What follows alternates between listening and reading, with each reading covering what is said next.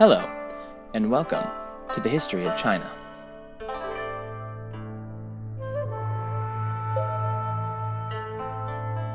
Episode 7 2 The Shang Vanquished. Last time, we traced the beginnings of the Shang dynasty from its founder Tang the Perfect all the way through Wu Ding, some 21 emperors, 5 capital cities, and 400 years later. I left off very clearly stating that this would be a two episode week, and to expect the second half of the episode quite soon. What I was not counting on was developing a severe chest cold, which rendered me more or less speechless for much of the week. So hopefully that will excuse both the delay and also any remaining hoarseness in my voice. This week, we'll finish out the overview of the Shang and its last six emperors, capping off with a man who seemed to be Jie of Xia reincarnated, Emperor Zhou Xin. The build to his reign and downfall, as well as its aftermath, has some surprising interactions with the other cultures and foundational legends of East Asia. So, to jump right in, we left off with Wu Ding's death, and so we'll pick up with his son, Zhu Ji, who had been slated to inherit his father's throne from birth. But from an early age, he had proved himself unworthy of the position. In fact, his transgressions had grown so severe that Wu Ding felt no choice but to banish the prince from the capital entirely. He would end up dying in exile during the 25th year of Wu Ding's reign. As such, the throne of Shang went to his second son, Zhu Geng. Alas, Zhu Geng would have less than a decade of rule before he too perished. Thus, the third son of Wu Ding, Zhu Jia, would be the next to be enthroned. As emperor, he sought to emulate the successful expansionism of his father. In the twelfth year of his rule, he broke off the diplomatic relations with the Xirong Confederation to the west, and after almost 400 years of a shaky peace, declared war on them once again. But times and the Shang military had changed in those four centuries. Rather than the stalemate achieved prior, within a year, Zhu Jia had defeated the Xirong and accepted their surrender to the will of Shang. There was a minor rebellion that broke out in the second decade of his reign, but it was quickly and mercilessly suppressed, with harsh penalties imposed to serve a lesson on the price of disloyalty. When Zhu Jia died, his son assumed the title of king, but would rule for only four years before joining his father in death. In 1170, Geng Ding, Zhu Jia's brother, assumed leadership, which he would hold for almost 23 years before his death.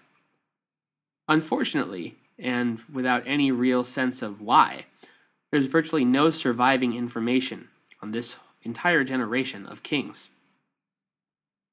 Our next and 26th emperor of Shang is Wu Yi, Geng Ding's son. And at this point, I know I've been alluding to the state of Zhou and how the Zhou will rebel eventually. Well, this is the point in the story where I stop alluding to the state of Zhou, and it enters the action directly. Zhou traces its history all the way back to the ancient Emperor Ku of Xia. Remember, the one who had four sons, each prophesied to rule? His youngest son, Huo Ji, was eventually bestowed the ancestral name Ji and granted rule over the area then known as Tai in the western reaches of the Xia Empire. This area would prosper, though it was near enough to the Rong barbarian tribes of the west that they needed to protect their cities and harvests from frequent raids. Under the Shang, it had been fully incorporated as a vassal state with the name of Zhou. In the time of Emperor Wu Yi, Zhou was governed by its duke, Ji Li. Ji Li was actually the third son of the previous Duke of Zhou, Dan Fu. But both of his elder brothers had recognized the boy's exceedingly virtuous nature and wisdom. They both, in turn, voluntarily relinquished their claims on the duchy to Ji Li and traveled south to found the new state of Wu, which was initially ruled by the eldest brother, Zhong Ding. The second brother, Tai Bo, would stay for a time before departing and heading for a set of islands far to the east, past the sea. There, he would stay and found the House of Wa, also known as the Yamato, or Japanese people. In 1118 BCE, Duke Ji Li, sometimes styled as King Ji of Zhou, though he would never use the title in his lifetime, traveled from his capital city to the imperial state of Yin. There, he humbly submitted himself before Emperor Wu Yi. For this display of piety and service, Wu Yi rewarded his vassal with jade, horses, and increased territorial claims. Of course, those claims would need to be cleaned out before they could be put to use. Thanking his king, Duke Jili rode back to Zhou and raised his levies. His armies went to war and drove out the twenty or so Rong tribes that had inhabited Zhou's new lands after capturing each of their kings in battle. For his part, Emperor Wu Yi had become rather strangely and hilariously impious to the heavens. He had a wooden statue of Shang Di, the supreme god, carved, and had a priest bless it as the legitimate embodiment of the deity. Then he played a popular board game called Liu Bo against the statue, and it being a statue, he won all three games. Then he destroyed it. He would also hang bags filled with blood high in the air before shooting at them with arrows and declaring that he was shooting heaven. The final insult was blaspheming the god of storms as being powerless. I say final because he then went out for a hunt near the Yellow River when the storm god answered, striking him dead with a bolt of lightning in the 35th year of his reign. You can't say he wasn't asking for it. Wen Ding succeeded his father, and by accounts was little better. Duke Ji Li of Zhou continued to expand his dominion, or was at least trying to, further into the Rong tribe's land. In the second year of Wen Ding's rule, Ji Li met with defeat by one of the barbarian tribes, the Yan Jing Rong.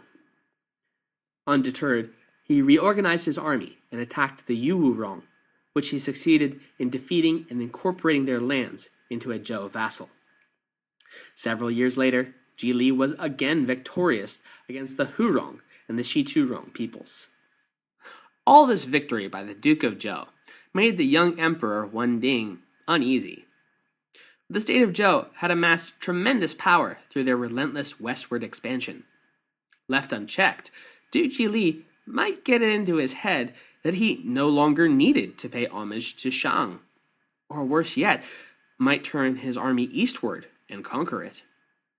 So, Wen Ding hatched a plan. When Ji Li reported back to Yin and displayed the Rong kings he had captured. The emperor lavished him with praise and gifts, rewarding his loyal vassal for further expanding the Shang Empire. He then dispatched the Duke of Zhou to a place called Saiku, where his personal forces lay in wait. Suspecting nothing, Ji Li followed his orders and was ambushed and murdered by the Shang assassins. His son, Ji Chang, would inherit his father's duchy. Wen Ding would rule for a total of ten years, leaving the throne to his son, Di Di ruled for 27 years and made war against the Kun barbarians in modern Inner Mongolia. He is most famous, however, for his four sons. All are worthy of discussion, but we'll begin with his eldest and successor, the last of the Shang emperors, King Zhou of Shang. The final emperor of Shang was known in life as Zishou, but received his posthumous name as an insult to his terrible reign. The name Zhou Xin can translate as saddled with suffering. He was about 30 when he became emperor in 1075 BCE and was characterized during his early reign as almost superhuman, quick witted, quick tempered, intelligent and argumentative, and strong enough to hunt beasts with his bare hands. Like so many of his predecessors, he engaged frequently in wars of conquest to add to his empire. But unlike his predecessors, his efforts did not focus on the northern Mongols or the western Rong tribes, but on those, quote, barbarians to the east and northeast of Shang, including a people known as the Gojoseon.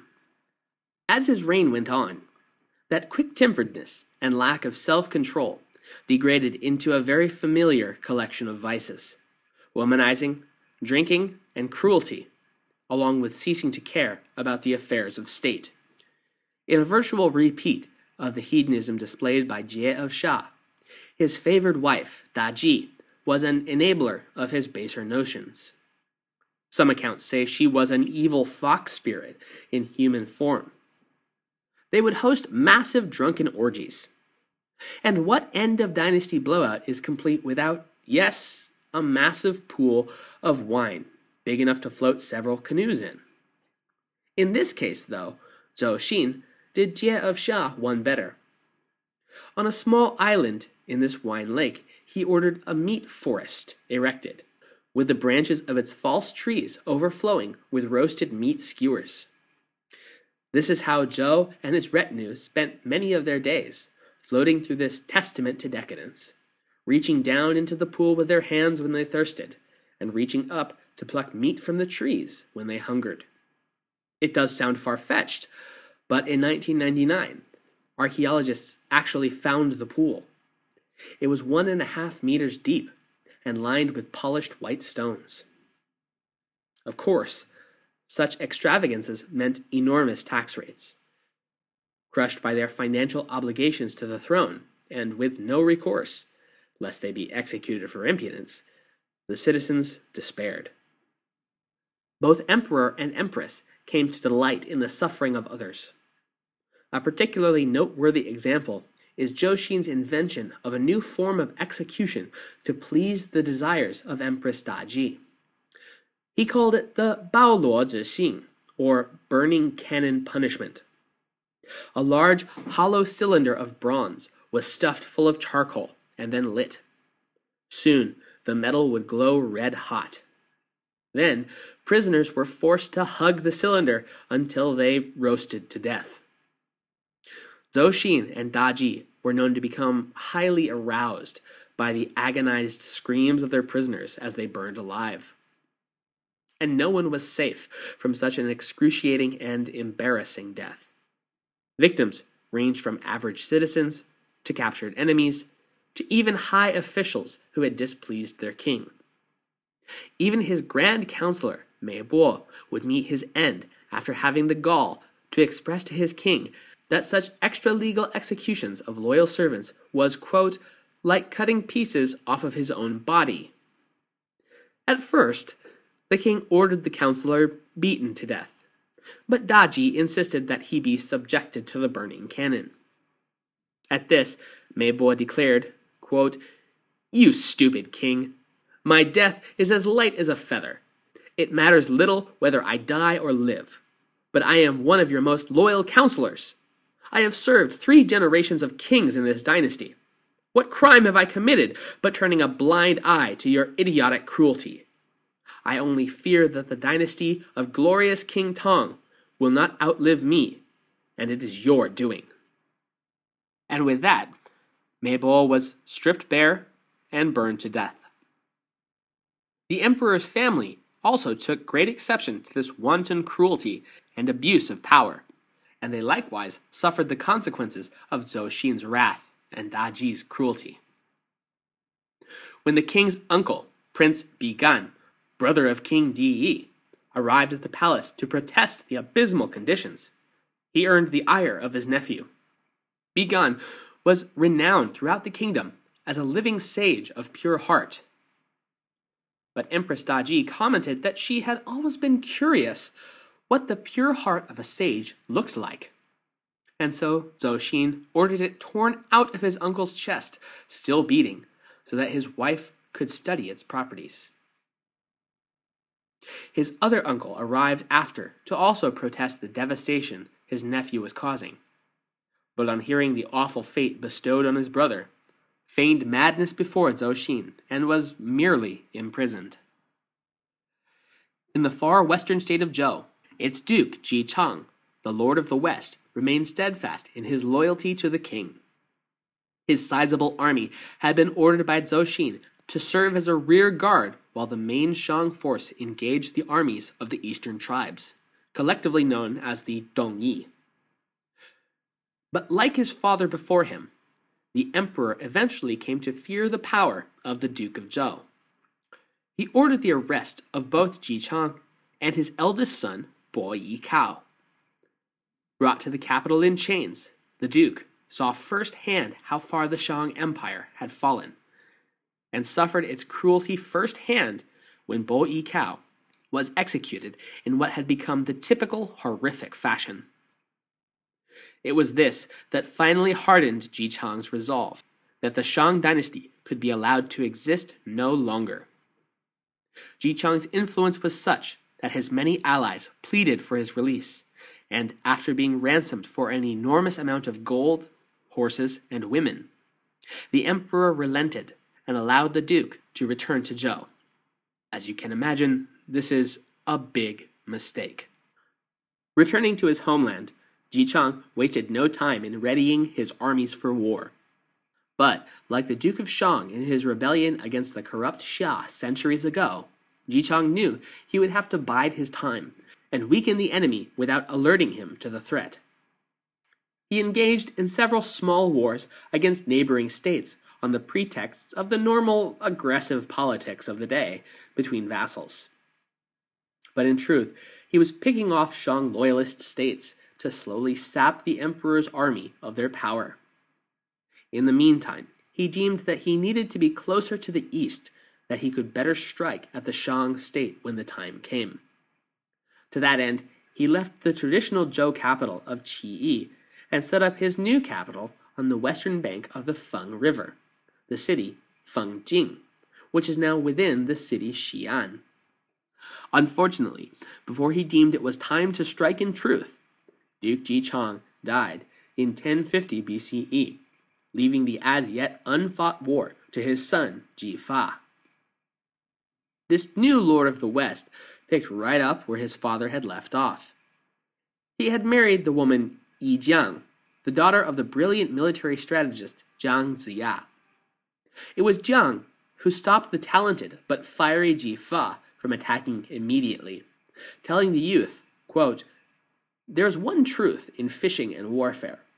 If you want to succeed, you need to be patient. We must wait for the appropriate opportunity to eliminate the king of Shang. His father in law's counsel and strategy would prove vital to the task at hand. In 1048, the two deemed the time to declare their intentions had come.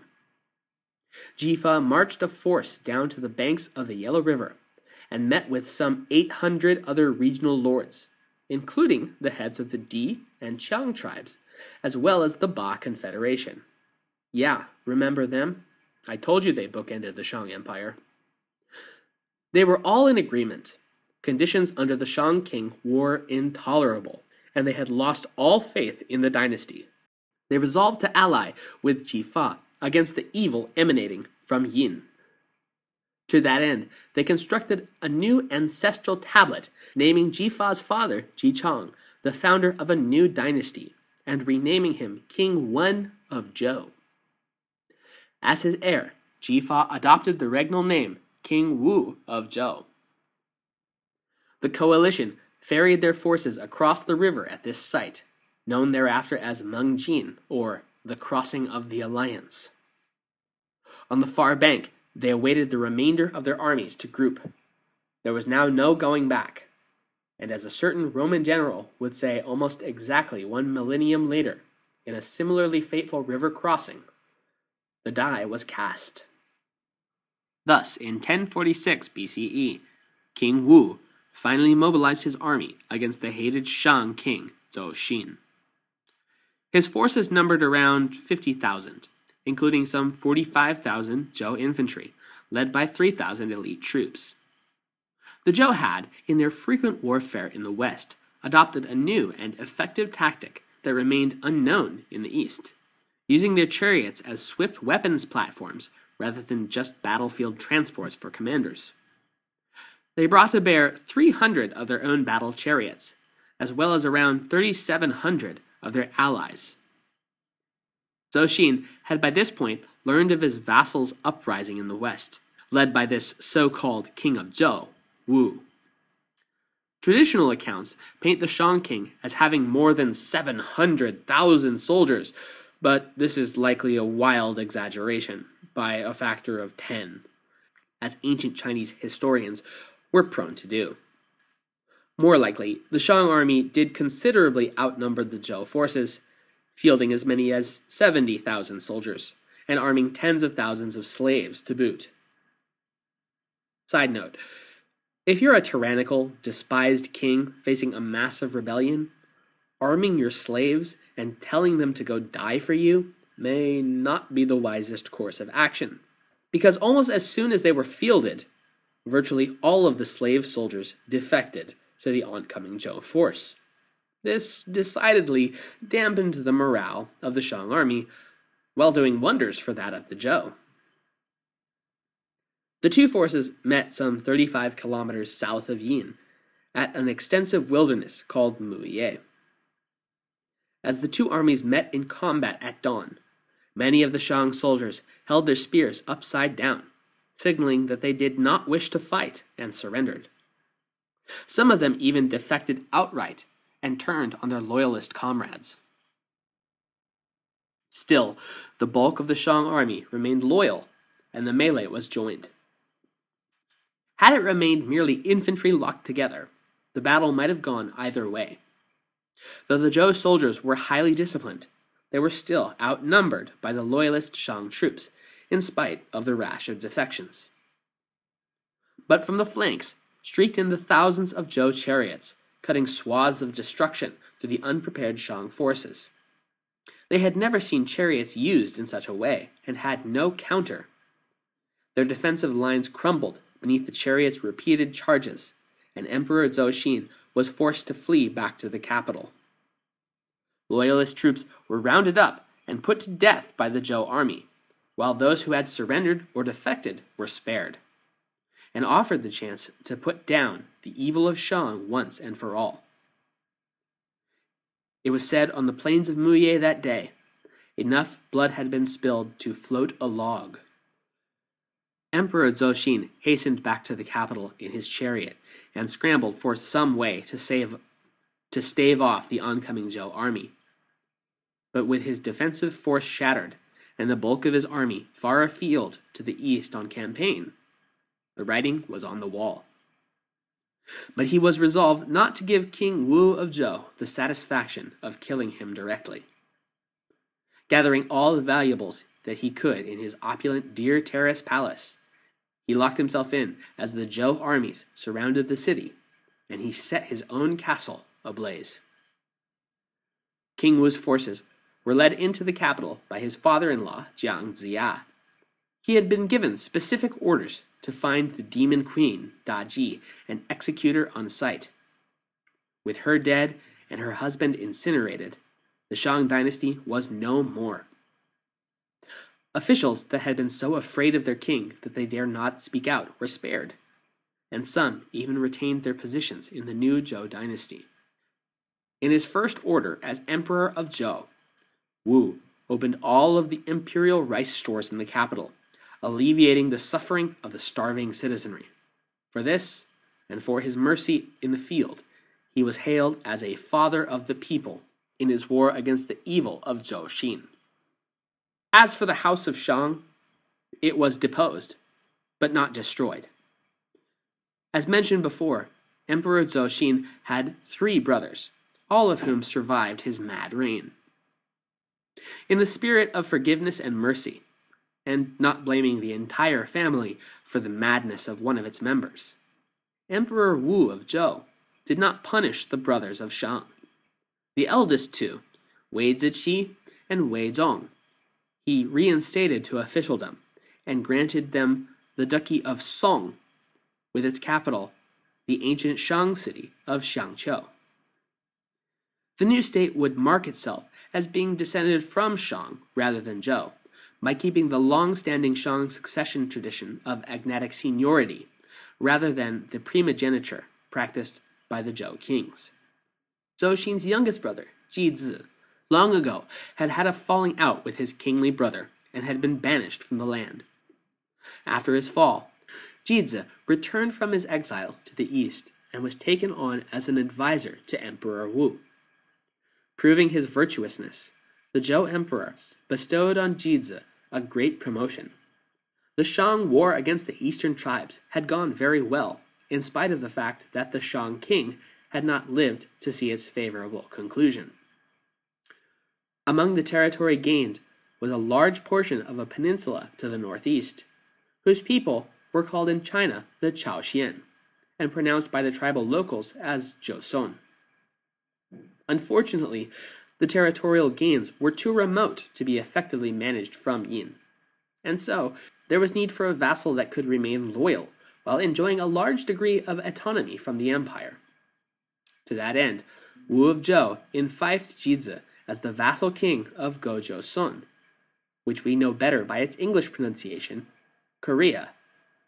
King Jizhi, who is known in Korean as Gija, brought many aspects of Chinese culture and civilization to the Gojoseon people, and raised their civilization to the same level as its Huaxia neighbor. King Gija is still as much of an integral component of Korean cultural identity as the Yellow Emperor is to Chinese cultural identity. And so we conclude our chapter on the Shang. Next episode, we'll begin our analysis of the Zhou dynasty, beginning with its first emperor, Wu of Zhou. I say next episode rather than next week, since I will be traveling out of town to go visit my in laws in southern China, and may or may not have that out by next week. We'll see. Regardless, wishing all of you a very safe and happy new year. See you in 2014.